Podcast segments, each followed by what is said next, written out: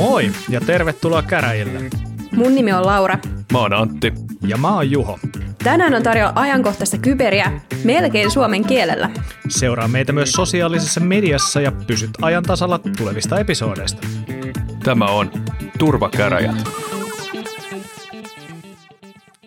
Oikein hyvää Linux Desktopin vuotta 2021 kaikki kuuntelijat ja oikein hyvää päivää myös sinne Hakkerin radion kuuntelijoille, koska nythän meidän tota, podcasti tulee myös äh, kyseisen radiokanavan eettereistä niin sanotusti kaikkiin, kaikkiin tota, radiolähet- tai radiovastaanottimiin. Ja tänään nauhoituspäivänä niin sattuu olevan myös Bitcoinin syntymäpäivä, joten hyvää syntymäpäivää Bitcoinille. Milloin se kuolee? Se on loistava kysymys. Tässähän oli ilmeisesti, äh, eikö, tota, tämä meidän suosikki McAfee niin tehnyt jonkun vedon, että tämä viime vuoden loppuun mennessä sen piti olla jotain tai hän syö Joo, jotain. joo mä, John McAfee, tunnettu mielenterveyden lähettiläs ja kova, kovatasoinen kylpysuolaharrastaja, ilmoitti, että jos bitcoin ei ole miljoonaa dollaria vuoteen 2021 mennessä, niin hän muistaakseni lupasi syödä peniksen. Mä en Kyllä. ihan muista, Tarina en ihan muista oliko oma? minkä eläimen. No, en tiedä. Se riippuu ihan siitä, että kuinka omistautunut hän on, mutta hän on ollut ilmeisesti hiljaa nyt alkuvuodesta ja ei ole ollut sit puhetta tästä asiasta. Bitcoinhan on noussut tässä viime aikoina aika ylös, mutta ei ole lähelläkään miljoonaa. Ja kiva juttu siinä mielessä, että mun tulee aina mieleen, kun mä luin jonkun artikkelin, mä en millään löydä sitä lähdettä enää mistään, tämä voi olla ihan fuulaa, mutta jos bitcoinin arvo nousee miljoonaa, niin silloin on taloudellisesti järkevää käyttää koko ihmiskunnan tuottama kaikki energia niiden louhimiseen. Joten mä toivon, että se ei nouse sinne koskaan. Joo, mä oon samaa mieltä, mieltä mutta tota, tosiaan niin hyvää päivää Hakkeradion kuuntelijoille. Ja tosiaan niille kuuntelijoille, jotka ei vielä tiedä, mistä on kyse, niin Uudella maalla lähti pyörimään toinen ensimmäistä, niin tällainen, tällainen tota, hakkeri ja, tai yleisesti IT, IT-maailmaan ja e-sportsiin liittyvä radiokanava, josta sitten myöskin Turvakäräjät ohjelmaa saadaan jatkossa kuunnella. Ja tosiaan ää, oliko 105,8 MHz taajuudella, niin uudelta maalta löytyy tuo radiokanava ja, ja sitten myös striiminä netistä, eli kaikki IT-alan ystävät, niin ehdottomasti nyt sinne radioaalloille sekä sitten nettistriimiin kuuntelemaan mielenkiintoisia ohjelmia. Mutta joo, mitäs tota, Laura Antti, mitäs teille kuuluu nyt näin vuoden vaihduttua? Mitäs Laura sun unirytmi, joko se on kondiksessa, niin tota, alkavaa työrupeamaa varten? No huhu, tota, kiitos kun kysyit ja, ja vastaus on, että ei todellakaan. Eli tosiaan ehkä näittekin Antti ja Juho viime yönä aamulla, kun pisti neljä aikaa viestiä, että minkäs aikaa me, me sitten äänitetään tänään. Eli, eli tota, unirytmi on vielä vähän hakusessa, mutta eiköhän, eiköhän nyt huomenna sitten, kun palaan taas ää, tuonne työpaikalle, niin, niin pitää sitten, ainakin on, on pakko herätä sitten vähän aikaisemmin. Mutta joo, mä oon tässä viime viikon oikeastaan kattonut lähinnä ää, tämmöisiä uusintoja ää, European Speedrunner Assemblyn, eli ESAn speedruneista, eli tämmöisistä peleistä, mitä he sitten pelaavat erittäin nopeaa tahtia läpi siellä, niin ollut kyllä jotenkin tosi, tai siis mä oon tosi iso speedruneen fani, ja joskus skidinä harrastinkin sellaisia, mutta sitten se harrastus vähän jäi jossain vaiheessa, mutta niitä on mukava katsella, ja niillä saa unirytminkin sitten sekaisin. Sä oot tippunut niin sanotusti YouTube-kanin koloon. Se on se yksi video ja sitten vielä yksi video ja sitten vielä yksi video. Se, Niin se on totta. Tässä itse asiassa kävi just nimenomaan näin, että mä katsoin jotain pelivideoita, sit, sit mä päädyin taas siihen semmoiseen speedrun-loopiin, ja mä aina tietyin väliajoin päädyin takaisin sinne. joo, Mutta eikö ollut vähän vastaavia ongelmia TikTokin kanssa aikaisemmin? Muistas mä väärin? Joo, mun oli pakko nyt poistaa vähäksi aikaa TikTok mun puhelimesta, kun se aiheutti liikaa, liikaa totta, No toihan on hyvä. Va- Poista TikTok ja vaihda YouTubeen. Pääset ongelmasta. Kyllä, ojasta allikkoa. joo. Joo, mutta hei, tota, tässä, tässä välipäivinä myös sain viestiä meidän yhteiseltä ystävältä, että tota, sä oot kuulemma iso vihreiden kuulijan ystävä. Pitääkö paikkaansa? no nyt on kyllä fake news, ja mä tiedän, että tämä taisi tulla Iiro Uusitalolta tämä viesti. Kun Iiro, Iiro itse asiassa paljasti minulle, että hän, hän tykkää kovasti vihreistä kuulista, ja mä olin ihan shokissa, koska mä, mä en voinut uskoa tätä, että hyvä ystäväni, jonka olen tuntenut jo monta vuotta, pitää vihreistä kuulista. Ja voidaan kohta ottaa demokraattinen äänestys, että mitä mieltä te olette niistä, mutta mä, mä, en, mä en voi sietää. Mitäs vihreät kuulat ja aurajuusto väliin? No en ole kyllä kokeillut, mutta tota, no te voitte kokeilla. Tai jos joku kuuntelija on kokeillut, niin voi kertoa meille vaikka Twitterissä, että miltä maistuu. Mä itse asiassa luulen, että se on laitonta laittaa aurajuustoa vihreän kuulan väliin. Se ei, to, se ei, ei. Sen on oltava. Sen on, se on hyvä. Mä oon lukenut, sen on oltava se on rikoslakirikos. Ainakin se on eettisesti väärin. Mä en hirveästi pidä. Ne on semmosia, että niitä on rasia pöydällä. Sä tiedät, että sä et tykkää niistä, sä tiedät, että tekee pahaa sulle. Silti sä syöt kuusi ja sit sä vihaat ittees taas pikkasen lisää. Eli sä tykkäät Ei. niistä, mutta sä et tykkää siitä, mitä ne tekee Eiku... sulle. Tekeekö susta jotenkin eri ihmiset? Ei kun mä en tykkää niistä, mutta mä en tykkää siitä, että jos ne on siinä, niin niitä tulee napsittua, koska mulla ei ole minkäännäköistä itsehillintää. Et se, se, on se, että se niinku vihreät kuulat muistuttaa mua siitä, kuin heikko ihminen mä oon. Et mä en edes pidä niistä, mä syön niitä silti. Eli se on, se on, niinku, Noniin. se on vähän... Eli se on niinku... liian freudilaista mulle, mä en tiedä mikä siinä on. Mut nyt mä oon välttänyt. Iirolla on sama vika. Iirol voi olla sama vika. Mä onnistuin kyllä välttämään niitä viimeksi, kun niitä oli rasiallinen. Ehkä siksi, että siinä oli suklaakonvehteja vieressä, josta mä ihan aidosti vähän tykkään. Se oli ihan hyvä. Joo. Mulla ei sinänsä ole niinku mitään mielipidettä vihreistä kuulista, että en mä niinku ole vastaan enkä myötä. Mä syön muutenkin tosi vähän karkkia itse, ite, niin tota, ehkä nekin tulee skipattua. Taisin muutaman suklaakonvehdin suo, niin syödä joulun aikana, mutta Joo. sit No mä kattelin, millaisen määrän kolapulloja sä jätit sinne sun työpisteelle, kun lähi tulos sieltä moonwalkkasit. No Joo. sitä mä juon, sitä mä juon, siis serokolaa kyllä, niin. kyllä. Itse asiassa tässä, tässä tota, parhaillaankin, että jos, nyt jos on tota Coca-Cola Company edustajia, niin turvakäräjät mielellään ottaa sponsorointia vastaan. Mutta mitäs tota Antti sun uuteen vuoteen kuuluu? Onko te, tullut tehty lupauksia tai muuta vastaavaa? No mä en yleensä te, yritä, yritän olla tekemättä lupauksia, joita ei voi pitää. Sen takia mä en koskaan vuodenvaihteessa lupa olevani parempi ihminen, koska se baseline, se lipsahtaa sinne kuitenkin. Mut lupasin olla tässä nyt itselläni ehkä, ehkä sanotaan vaikka jonkin aikaa ilman alkoholia ja katsoa, jos se siitä olisi jotain myönteisiä vaikutuksia keholle sun muuta, koska tämä on tämä koronaröllykkä tuossa edessä alkaa olla sille Jabba the Hutt-tason meininkiä ja mä en ihan dikkaa siitä. Et tota, mulla on tuolla aika monet housut, mitä mä mielellään käyttäisin, mutta mun fysiikkani ei anna myöten. Katsotaan, jos siitä olisi hyötyä ja pari muuta hyvää niksiä siihen päälle. Mutta tämä ei ole diettishow, niin mä en mene sinne kaninreikään sen syvemmälle. Sen verran halusin sanoa, että ensimmäinen tammikuuta niin ruoasta puheen ollen, niin internetin pahin reikäjuusto heitettiin kuoppaan ja suljettiin arkun kanssa ja ei hirveästi jäänyt varmaan kukaan flashia ikävöimään. Adobe on nyt virallisesti todennut, että se on nyt ohi. Eli Flashin hirmuhallinto on ohi, tervetuloa HTML 5 hirmuhallintoon minä jään ikäväimään flashia niiltä kultaisilta nuoruusajoilta, kun Newgrounds ja tällaiset kyseiset ää, nettisivut olivat iso, iso juttu, missä Flashilla oli kaikenlaisia pelejä ja animaatioita tehtyjä. Eli, eli rest in peace Flash, me tulemme kaipaamaan näitä hyviä aikoja. Emme ehkä niitä kaikkia reikäisyyksiä, mitä, mitä siinä oli, mutta, mutta kaikkea taidetta ja, ja mielenkiintoisia asioita, mitä se mahdollisti.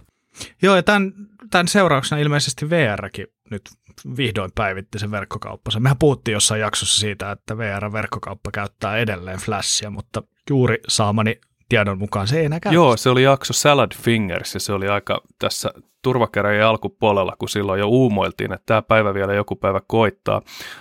Suurin, tai siis sanotaan niin kuin mulle on jäänyt parhaiten meille Flash-sovelluksista tämä Angler Exploit Kit, mitä 2014 jonkun verran jahdattiin tuolla kyberturvallisuuskeskuksessa. Et se on, siinä oli puolensa ja puolensa, mutta mä oon ihan tyytyväinen, että se on mennyttä maailmaa.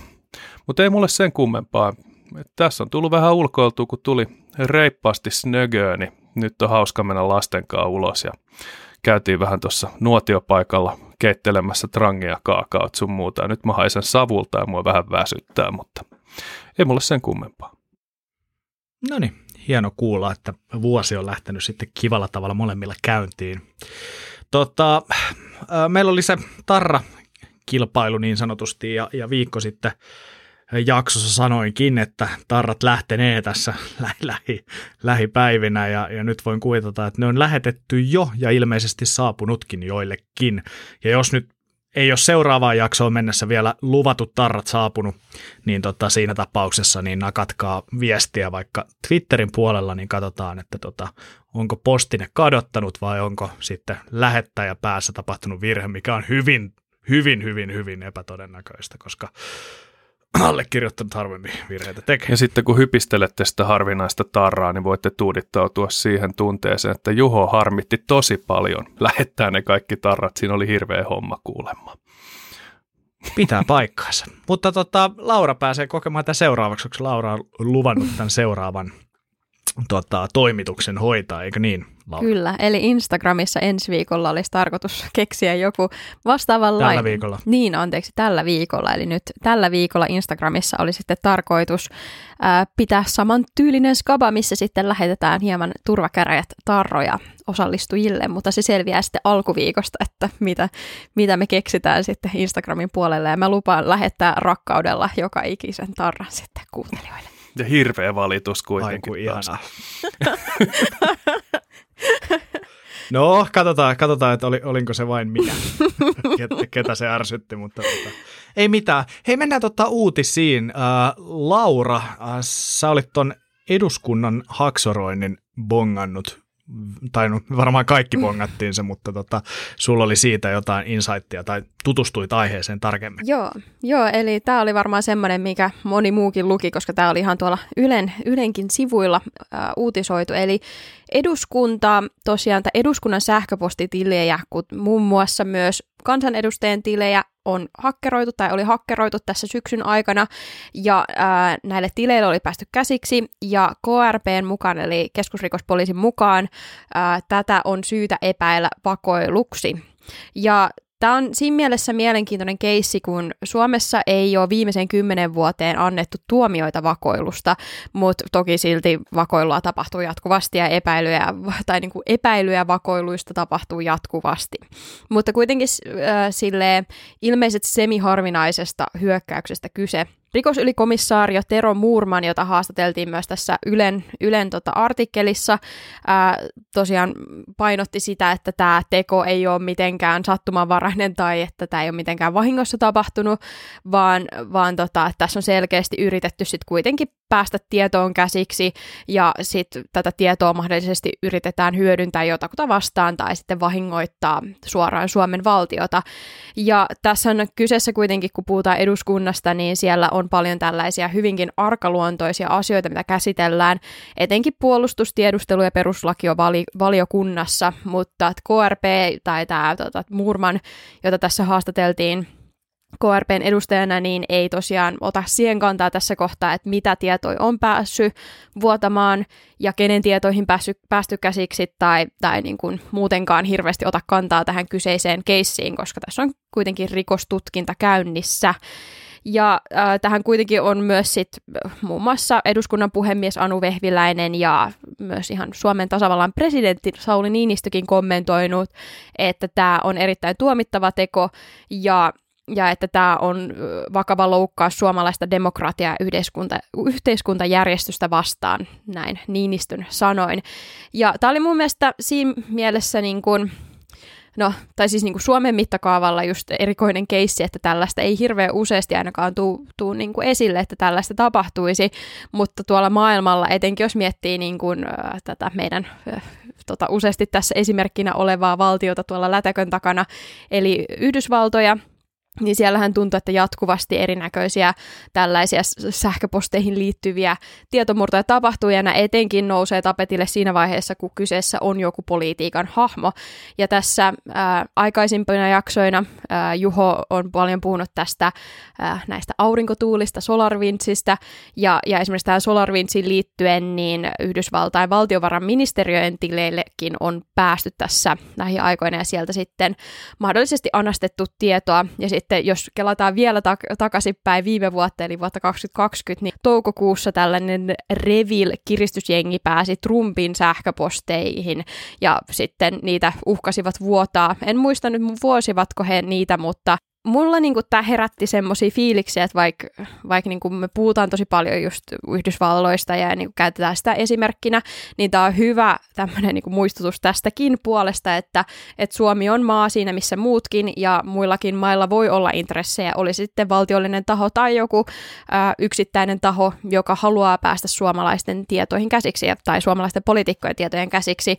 Ja näissä se just, että et joko sitä salassa pidettävää tietoa käytetään sitten ehkä jotenkin valtiollisella tasolla väärin, tai sitten tässä voi olla ihan henkilökohtainenkin impakti, eli esimerkiksi jos yksittäisen kansanedustajan äh, sähköposteja on päässyt vuotamaan, niin, niin nämä voi olla hyvinkin semmoista ää, niin, kuin, niin sanottua hyvää vipuvartta esimerkiksi kiristämiseen ja tällaisiin aktiviteetteihin.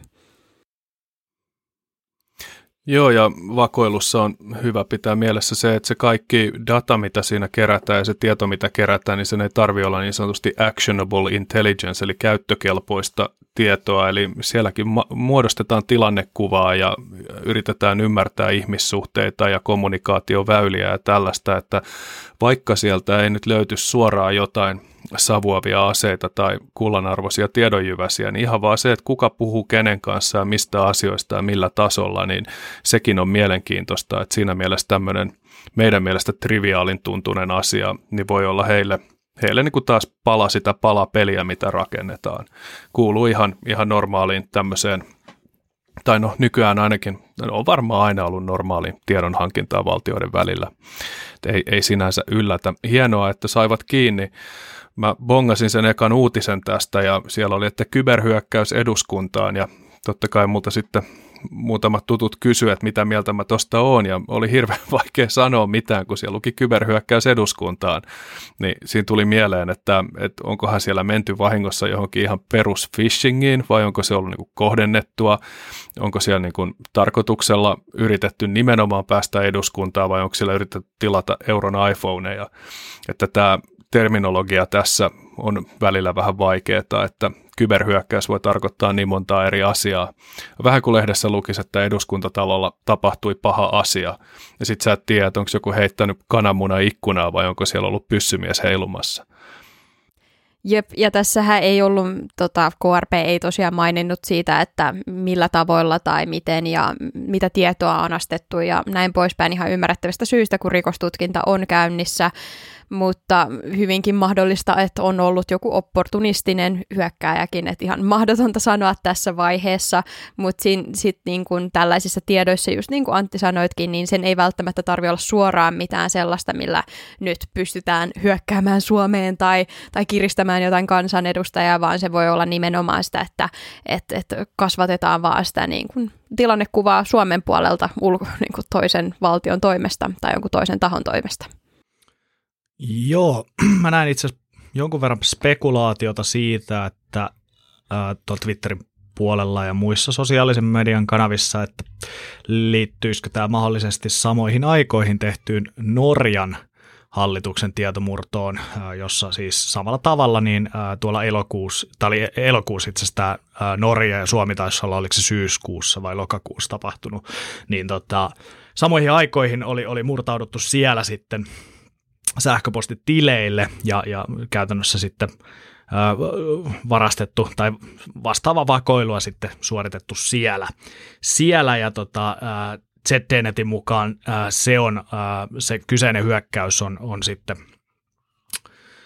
attribuoitu venäläiseen Fancy Bear eli APT-28 ryhmittymään, mikä tietyllä tapaa sitten loogista olisi, että jos, jos tämä Suomenkin hyökkäys sellainen olisi, mutta en mene spekulaatioissa näin pitkälle, koska KRP ei ole asiasta tiedottanut ja KRP varmasti sitten tiedottaa. Toisaalta en ole ikinä muistaakseni, tai en ainakaan muista, että Suomessa olisi ihan näin pitkälle menty lähinnä noiden diplomaattisten suhteidenkin takia, että Venäjä on kuitenkin aika tärkeä yhteistyökumppani meille ja jos mietitään vaikka brittien ja Venäjän välisiä diplomaattisuhteita vuosien varrella, niin sielläkin on aika paljon peitelty, jopa murhia jätetty uutisoimatta Venäjän tekemisiksi, tekemisiksi sen takia, että on tota, haluttu suojella diplomaattisesti. Mä oon kyllä ihmeessäni, jos tästä koskaan tihkuu mitään yksityiskohtia ulos tai muutakaan, että nämä on tyypillisesti vähän semmoisia asioita, että ei, ei iltalehteen kauheasti huudella, että se tota, voi olla, että pysyy siellä sitten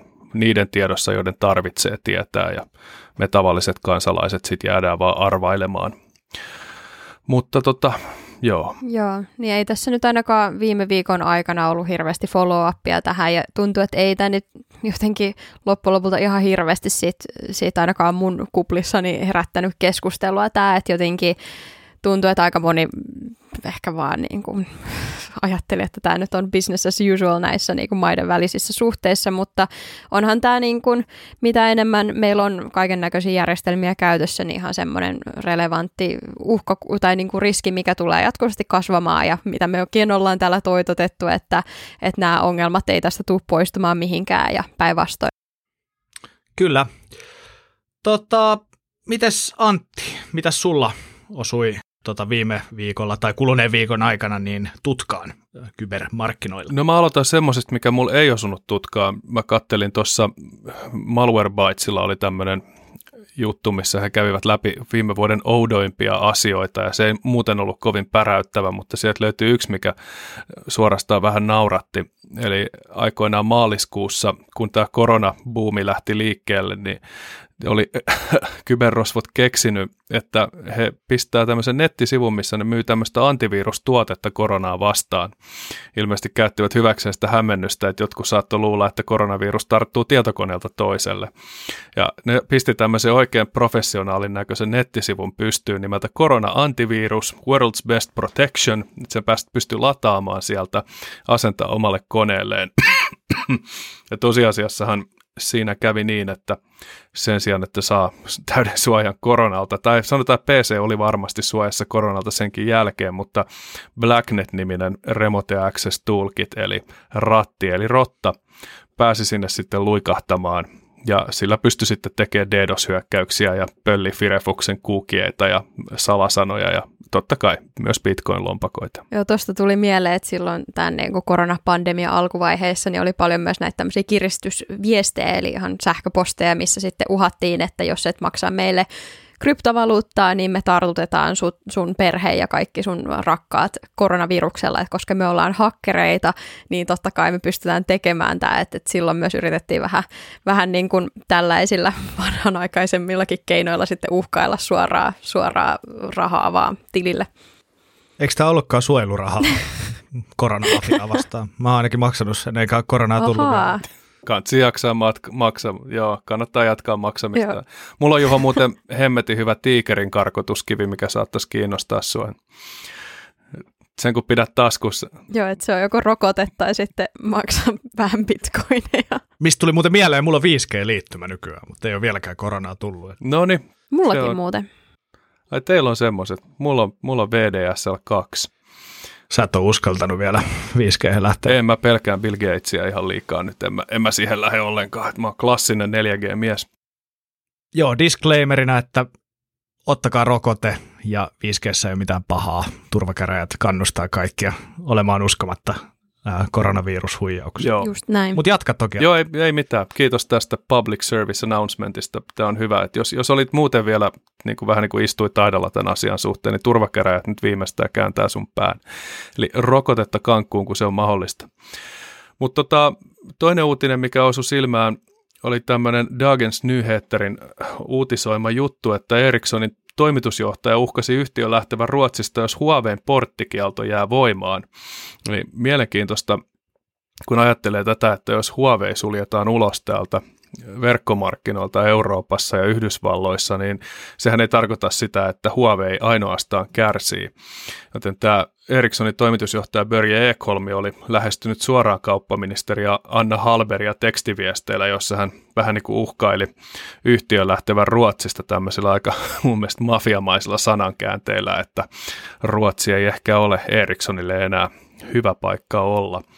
Ja taustallahan tässä on se, että Ericssonilla on Kiinassa 10 prosentin markkina-asema ja sen lisäksi niiden toimitusketjussa on ilmeisesti todella paljon huoveista riippuvaista juttua. Aiemmin me tästä puhuttiin, mulla ainakin pyörähti mielessä, että Huaweiin ajaminen ulos markkinoilta olisi Ericssonille myönteinen asia, koska ne pääsee sitten valtaamaan alaa, mutta kaikki tiet näemmä johtaa takaisin Kiinaan.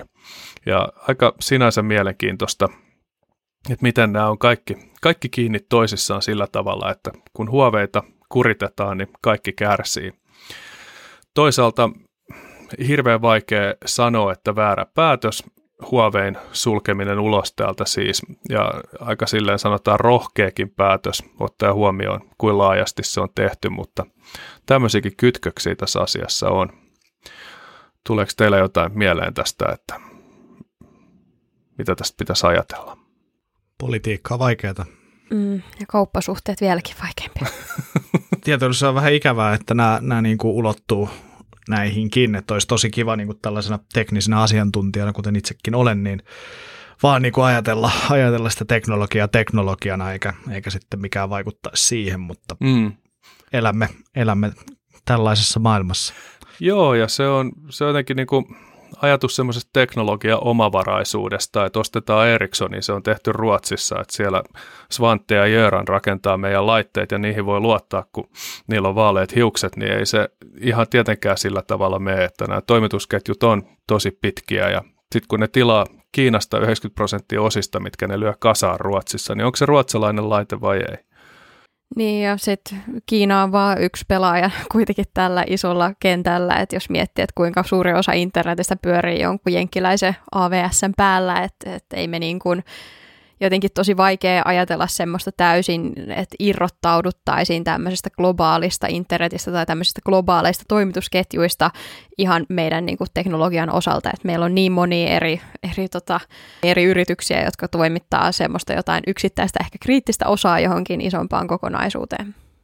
Niin ja kuin iso osa niistä piireistä, mitä siellä pyörii, tai siruista, mitä siellä on, minkä päällä se AVSkin pyörii, että kuinka moni niistä on tehty sitten Kiinassa, että mikä täällä on nyt sitten mistäkin ja mihin me voidaan luottaa, niin ehkä tämä pitää vaan todeta, että ei me voida tehdä luotettavia laitteita ja luotettavia verkkoja silleen, että me voidaan olla semmoisissa fiiliksissä, että kaikki on kondiksessa, kun meillä on Made in California logo jonkun laitteen kyljessä, että niin siinähän lukee ainakin Apple-vehkeissä nykyään Designed in California, koska eihän ne mitään siellä Jenkeissä valmista. Mutta tota, semmoista mä tässä pyörittelin anteeksi politiikasta, mutta iski silmään taas ja ihan, ihan mielenkiintoinen kulma. Ja sitten pienenä kevennyksenä Brexit-sopimushan astui voimaan tässä just aivan, aivan tuossa vuodenvaihteen korvilla, kun Britannia lähti EUsta ja siinä kirjoitettiin 1200-sivuinen sopimus EUn kanssa ja siellä sitten oltiin todettu, että, aletaan, että pitää käyttää tämmöistä niin cutting edge, tämmöistä ihan viimeisen hetken teknologiaa, kuten Netscape-selainta ja SHA-1-salausta. Ja ilmeisesti on tullut pikku kiire, kun kopipastettu jostain 90-luvulta olevia juttuja tänne näin. Että tota, näin. Se on aika, aika hyvin näitä lipsahtelee tänne näin, että SHA-1-salausfunktiohan on vuodelta 1995 ja sitä ei ole pidetty tietoturvallisena enää vuoden 2005 jälkeen ja sen käyttö kiellettiin Yhdysvalloissakin 2010, mutta siellä sitä vaan suositellaan. Niin, mä mietin, että kyllähän niin SHA-1 on kuitenkin aika paljon pidempään kulkenut tuossa yritysmaailmassakin kuin esimerkiksi Netscape, mm. niin mä mietin vaan, että, tota, että tukeeko toi Netscape SHA1. Hyvä, ky- niin Hyvä kysymys. Se on tota, itse asiassa varmaan tukee, koska se on Netscape Communicator 4 on pari vuotta uudempi kuin SHA1, koska se julkaistiin vasta 97. Tota, mä muistan sen vuoden, te ette välttämättä, mutta tota... Mä menin kouluun silloin, muistan tosi hyvin sen. Aivan. Kyllä, kyllä. Mutta aika hauskasti nämä, nämä päätyi tänne, eli tota, kopipaste pääsi vähän purasemaan hanurista, mutta se on ollut sitten taas lyhenteitä ja tekniikkaa, ja näähän on täällä aina ollut. Ehkä hyvä esimerkki siitä, että on varmaan parempi kirjoittaa sinne teksteihin, että käytettävä turvallista ratkaisua, kun leivotaan sinne sisään joku tietty softa ja tietty algoritmi. Ja nyt ollaan sitten niiden kanssa jumissa. Joo, kyllä mä tässä just aloin googlettelemaan Netscapea, niin joku tota, ää, Netscape Navigator täällä kyllä pystyy vielä lataamaan, että kai tätäkin pystyy sitten käyttämään. Että on täällä joku, ää, tota, että support on loppumassa, mutta, mutta tota, mikä siinä? Että... On loppumassa.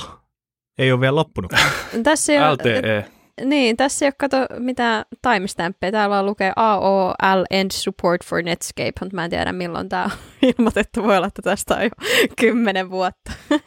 No Helsingin Sanomien mukaan niin Netscape Communicator 4 lähdekoodi avattiin vuonna 1998, jonka jälkeen Mozilla Organization otti sen haltuunsa ja, ja tota, jatkoi sen kehittämistä ja siitä syntyi sitten Firefox.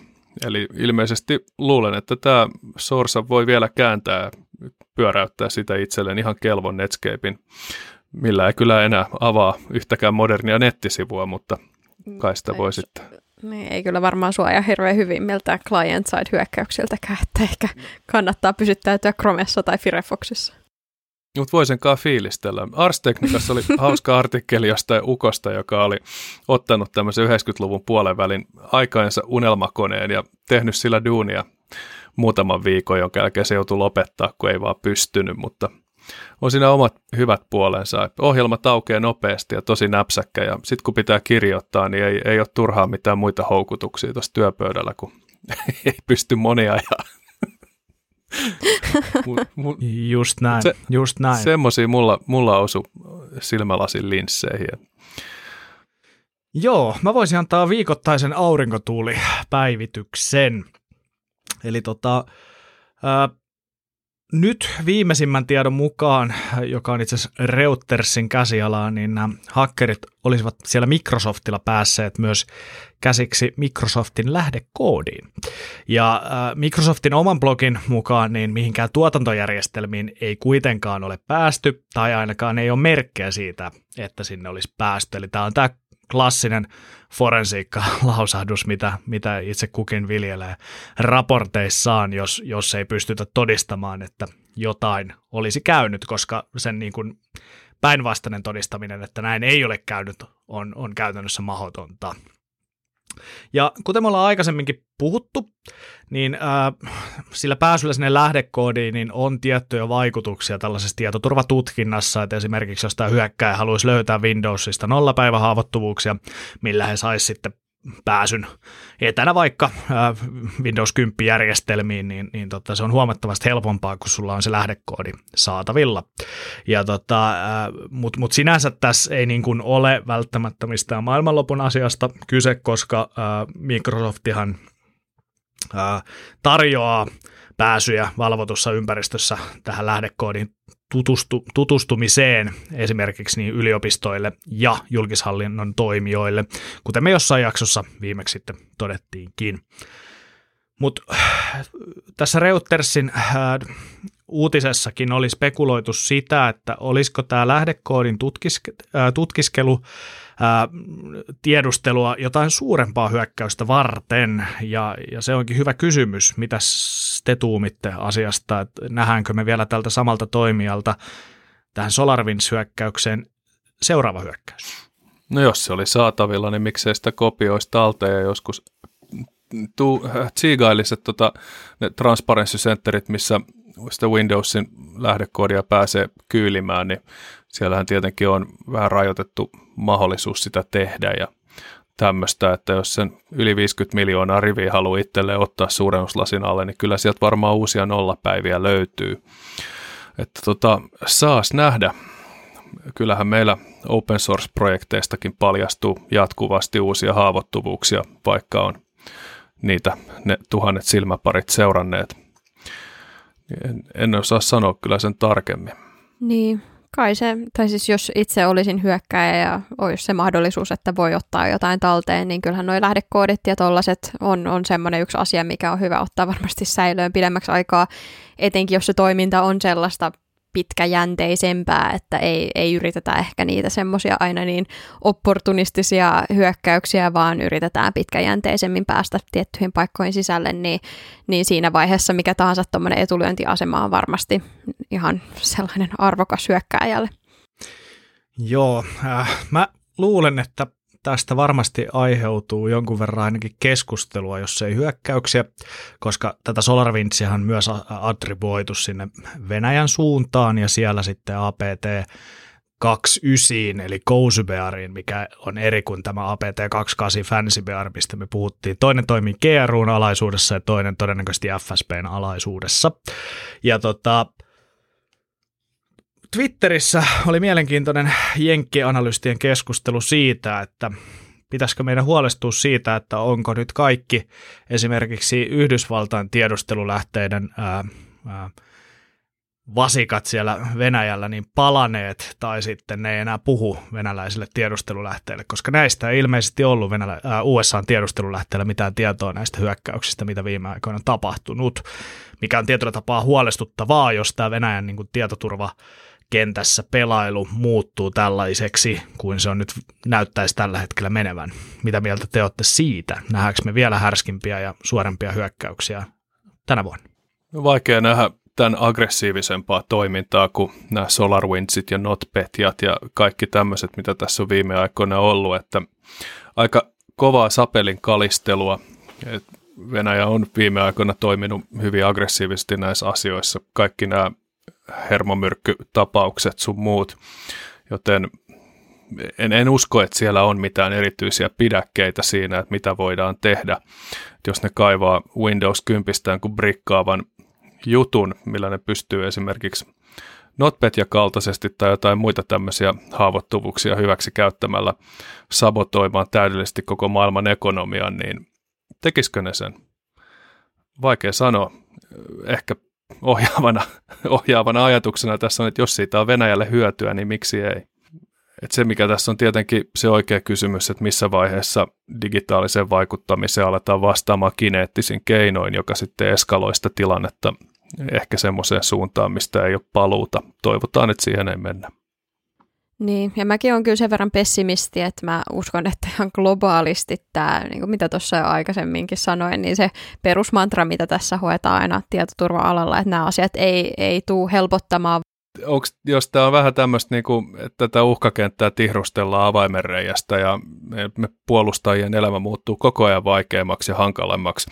Osittain siksi, että yksityisyyttä parannetaan, mikä on sinänsä lähtökohtaisesti myönteinen asia, mutta kyllä se tekee verkonvalvonnasta vaikeampaa, kun kaikki kulkee kryptattuna.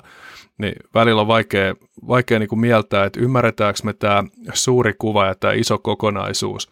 Että tässä hakkerikulttuurissakin joskus tuntuu, että on tämmöistä niin hyvän tuulista leikittelyä ja näin niin vakavilla asioilla tavallaan tehdään pilaa. Mun tulee nämä Black Hatit ja Defconit mieleen, missä niin kuin aina vitsillä sanotaan, että älä ota omaa kännykkää mukaan, että se hakkeroidaan. Että niin kuin, tulee semmoinen fiilis, että, että, että tämä on tavallaan geopolitiikkaa, äärimmäisen tärkeitä asioita, turvallisuutta ja sitten siitä vastaa kaverit, jotka niin kuin läpäl haksaa lol ja sitten se on ihan hyväksyttävää. Mä en tiedä, Tämä välillä tämä tuntuu vähän epäkypsältä tämä kulttuuri suhteessa siihen, millaisista riskeistä me puhutaan. Niin, välillä mä oon myös miettinyt sitä, että onko nämä asiat, mitä me tehdään, siis niin tietoturvatutkimukset, mitä, tai tietoturvatutkimukset, mitä tehdään, että kuinka usein niillä pystytään sitten oikeasti estämään jotain isoja hyökkäyksiä, että onko nämä kuinka hyvin kohdennettu nämä meidän kaikki, niin kuin esimerkiksi vaikka tietoturva-auditoinnit tai mitä tahansa, mitä me tehdään, ja, ja kuin hyvin näillä pystytään oikeasti mitikoimaan näitä. Ja mä en itse sille usko, että tietoturva on parasta silloin, kun harrastetaan obfuskaatiota esimerkiksi, että yritetään piilottaa lähdekoodia tai yritetään estää pääsy lähdekoodiin, koska faktuaalisesti on niin monta keinoa, miten lähdekoodi voi vuotaa, että et mä näen siinäkin semmoisen niin kuin avoin lähdekoodi ei, ei ratkaise ongelmia aina, niin kuin ollaan todettukin, että sieltäkin löytyy jatkuvasti haavoittuvuuksia, mitkä on ollut monia kymmeniä vuosia, mutta kukaan ei ole vaan huomannut niitä. Mutta sitten samalla mä en myöskään usko siihen, että jos lähdekoodi piilotetaan, että se poistaa niitä ongelmia, mitä siellä on, koska voihan olla, että joku myös vaikka fussaamalla löytäisi nämä samat ongelmat. Joo, ja toi oli hyvä toi, että kohdistetaanko resurssit oikein tutkinnassa, mutta se ehkä koskee kaikkea tietoturvaa ylipäätään ja organisaation puolustamista. Että hyvin pitkällehän organisaatioissa esimerkiksi luotetaan näiden softatoimittajien osalta niin näihin sopimuksiin ja sopimussanktioihin, eikä välttämättä sitten auditoida niitä softia, mitä hankitaan. Hyvä esimerkki on tämä SolarWinds, että tota, mielenkiintoista nähdä, että millaisiin tietoturva- tai sopimussanktioihin tämä SolarWinds vielä päätyy tämän takia, koska tota, todennäköisesti siellä on sopimuksista sovittu jotain tietoturvastakin ja, ja siitä, että millaisia, millaisia tota, sanktioita sitten SolarWindsille koituu, jos heitä käytetään tällaisessa supply chain hyökkäyksessä. Mm. Mä, mä ehkä ajattelen tätä silleen eri, eri tasolla tätä asiaa, ei välttämättä millään ylemmällä tasolla, ehkä itse asiassa alemmalla tasolla. Et kun me, tämä on pikkasen ehkä synkkä tapa miettiä tätä juttua, mutta kun meillä alkaa yhä enemmän ja enemmän yhteiskunnan toiminnasta olla riippuvaista näistä järjestelmistä ja sitten niin kuin yhtään meidän alaa sinänsä mollaamatta, mutta, mutta niin kuin, että, että niiden turvallisuus on sitten semmoisten jäbien niskassa, joiden imagoon kuuluu se, että niillä on huppari ja näppäimistä, mistä kuuluu naks naks, niin se jotenkin tuntuu siltä, että en, en tiedä, musta siinä on jonkunnäköinen pieni ristiriita. Ei se tietenkään, että me alettaisiin pitää pukuja päällä ja kuljettaisiin salkut kädessä tuolla asiakkaiden luona, niin ei se tekisi siitä toiminnasta yhtään parempaa, mutta aika iso, iso riskejä seilataan, sanotaan isoilla vesillä, että niin kuin tässä hyvin näkyy, että meillä valtiot vakoilee jo ihan hulluna tuolla ympäriinsä ja me nähdään siitä vaan ihan pieni murto-osa. Ja se on, se on niin kuin huolestuttava tilanne ylipäänsä, että, että onko tähän nyt panostettu ja resurssoitu riittävästi tähän ongelmaan suhteessa siihen, kuin perustavanlaatuisista asioista puhutaan, kun puhutaan tietoteknisten verkkojen ja laitteiden turvallisuudesta, vai onko tämä vain sitä, että, että, että vähän niin kuin nämä kybereihinkin pitää kiinnittää huomiota? Niin, mä en itse silleen välttämättä näe siinä mitään ongelmaa, että meillä on kaiken näköisiä tekijöitä, että meillä on niitä huparityyppejä ja sitten meillä on myös niitä pukuihmisiä tässä meidän, meidän alalla. Ja, ja se on niin kuin myös se meidän rikkaus ja sitä niin kuin pitää myös jalostaa omalla tavallaan. Mutta ehkä just se, että mä haluan niin kuin myös niin kuin korostaa sitä, että se, niin kuin se semmoinen niin reality checki tähän, että, että välillä ehkä minulta itseltänikin unohtuu se, että nämä asiat on oikeasti isoja ongelmia ja että, me oikeasti painitaan rikollisuuden kanssa tai mahdollisesti jopa joidenkin valtiotason toimijoiden kanssa, että nämä ei ole mitään leikin asioita. Joo, ja mä halusin vielä tarkentaa, että jää väärä käsitys. Mä en missään nimessä puhu pahaa niistä ihmisistä, ja että olisi, olisi jotain vikaa, että meillä on, meillä on huppari-ihmisiä. Eh, lähinnä mä vaan peilaan sitä siihen, että mä oon jossain turvallisuuskonferensseissa käynyt ja messuilla sun muissa, ja se, niin se tunnelma jossain hakkeritapahtumissa ja sitten taas tämmöisessä toisen näköisessä turvallisuustapahtumissa, niin se on ihan toisenlainen, ja se on, se on jotenkin jännä jännä, että tässä on tietynlainen semmoinen hyvin vahva leikkimielisyys vielä mukana tässä, mitä me tehdään. Koppalakit ja sarkapuvut, se on nyt ehdoton niin seuraus tästä. Ja militaristinen puolustus, mikä ei välttämättä ole huono asia, että, että, että mä en nyt ota kantaa siihen, mikä on tilanne tällä hetkellä tai mihin suuntaan mikäkin on menossa, mutta kansallinen kyberpuolustus voisi olla yksi asia, mitä, mitä kannattaa niin kuin itse kunkin valtion miettiä. Mm.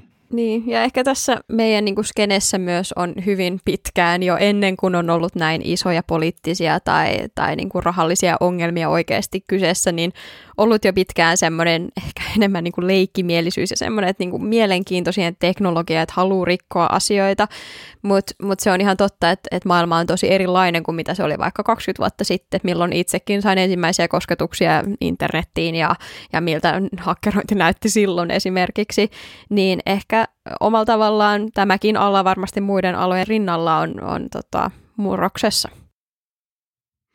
Just näin. Tämä on hyvä loppukaneetti tälle jutulle ja siirrytään eteenpäin. Mä bongasin viikon aikana myös Zyxelin laitteista löytyneen takaoven.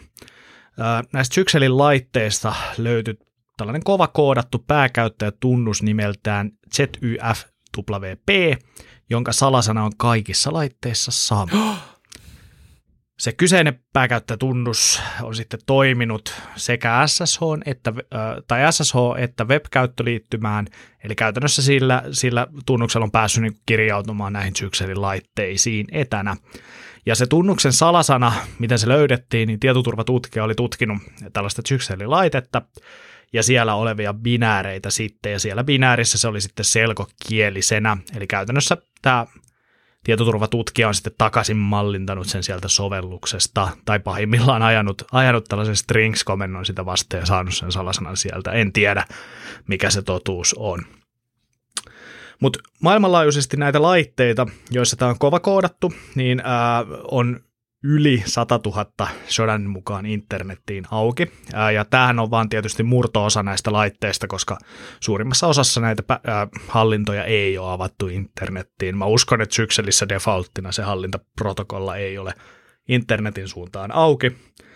Ja se on hyvä, ja sitten jokaisen olisi myös hyvä tsekata omista laitteistaan se. Ja Sykselin julkaiseman tiedotteen mukaan niin tämä käyttäjätunnus on alun perin tarkoitettu päivitysten jakamiseen laitteille FTPn yli. Eli että et, tota, Zyxel olisi ottanut FTP-yhteyden näihin laitteisiin, tai sitten siellä lähiverkossa olisi jaettu päivityksiä AP-laitteisiin, niin FTPn yli tällä käyttäjätunnuksella. Ja jos muistellaan, kuukausi sitten suurin piirtein keskusteltiin tästä SolarWindsin hyökkäyksestä, ja si- miten se on niin kuin alkanut, ja siitä, että FTPlle oli heikot tunnukset auki, niin mulle tuli vähän sellaiset SolarWinds-fipat tästä Zyxelistä myös. Tietysti nämä Zyxelin laitteet on pääsääntöisesti kuluttajalaitteita, mutta tota, kyllä pienyrityksissä varmasti näitä myös on käytössä. Ja Zyxel on nyt julkaissut firmware-päivityksen niihin laitteisiin, jonka myötä tunnus poistuu laitteesta, joten jos sulla nyt sattuu se Zyxelin laite siellä olemaan, niin rips raps äh, ohjelmistopäivitys asentamaan Mars. Onko se vahvistettu nyt, että tämä SolarWinds-juttu liittyy siihen avoimena olevaan FTP-tunnukseen, vai oliko se vaan semmoinen samanaikainen? Se oli spekulaatio Joo. varmasti. Ei, mun mielestä SolarWinds ei ole itse kommentoinut sitä, että miten tämä hyökkäys on tehty. Okei. Okay. Joo, ja siis mut oli, oli tämä SolarWinds mistä tahansa johtuva ja, ja sitten niinku tämä sykselin juttu kanssa. Mä toivon, että niinku vuosi 2021 voisi olla se vuosi, kun me luovutaan kaikista oletussalasanoista ja kaikkialla on omat ja vahvat salasanansa. Mä en niin kuin, jotenkin, niin kuin, tuossa kun puhuttiin noista, että, että onko ne resurssit oikein kohdennettu, niin mun mielestä siinä vaihe, tai niin kuin se ensimmäinen resurssi, minkä voi kohdentaa oikein, on se, että, että varmistaa, että omassa tuotteessaan ei ole mitään kovakoodattuja salasanoja, ja just se, että omassa yrityksessä pyrittäisiin siihen, että mitään salasanoja ei jaeta ja ne ei ole helppoja ja tämmöisen. Mä en jotenkin, mä, mä en henkilökohtaisesti haluaisi nähdä enää mitään tällaisia tietomurtoja, mitkä johtuu huonoista salasanoista, mutta mä tiedän, että tämä maailma ei välttämättä ole heti vielä tässä meidän silmiemme edessä. Just näin, ja mun mielestä me voitaisiin antaa meidän kuuntelijoille tästä hyvä haaste. Ja se haaste voisi olla se, että nyt ihan ensitöikseen niin laittaisi omat salasanat kondikseen, jos ei vielä ole, eli ei uudelleen käyttäisi salasanoja eri palveluissa ja ottaisi monivaiheisen tunnistautumisen käyttöön.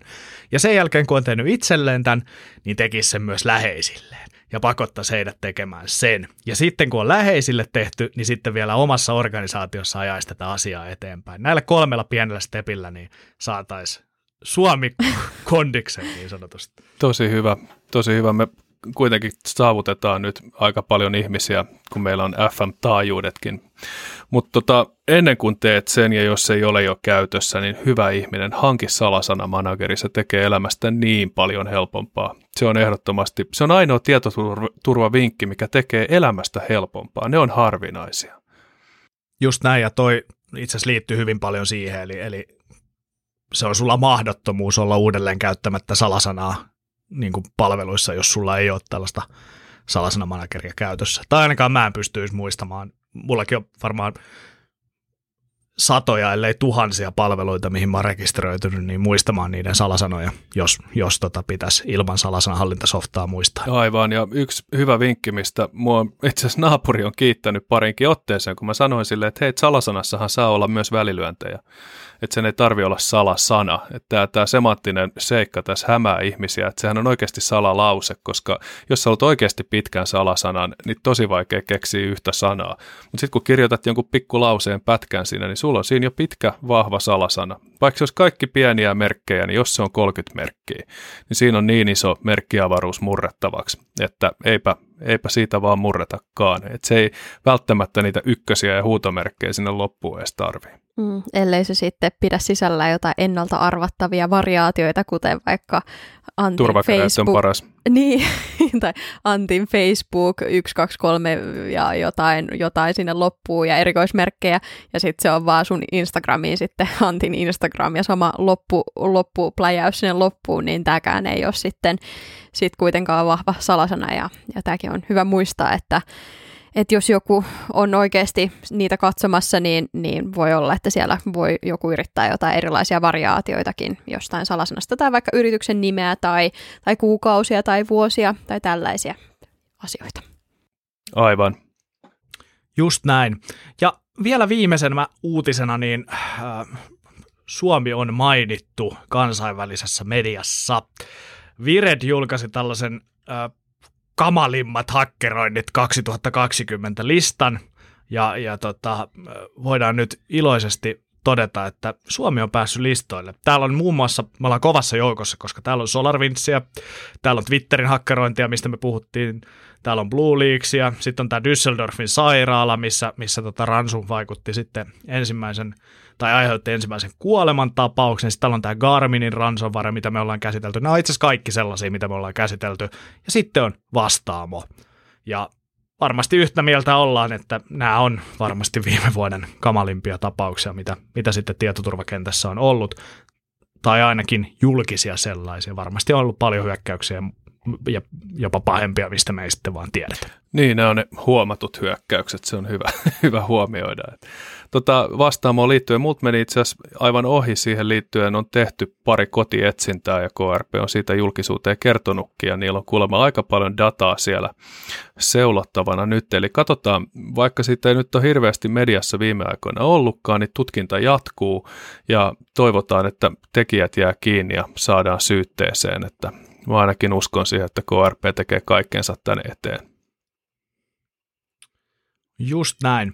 Ja mä luulen, että meidän uutispaketti tältä viikolta on kasassa ja, ja tota, nyt erityisesti kannattaa seurata meitä siellä Instagramissa, koska Larppa tulevan viikon aikana siellä julkaisee jonkunnäköisen tarrakilpailun. Just näin, Juhon sanoin. Just näin. Just näin. Just näin. Mutta näihin kuviin, näihin tunnelmiin palataan ensi viikolla asiaan. Just näin. Moikka. Moikka. No niin, moi. Thank you.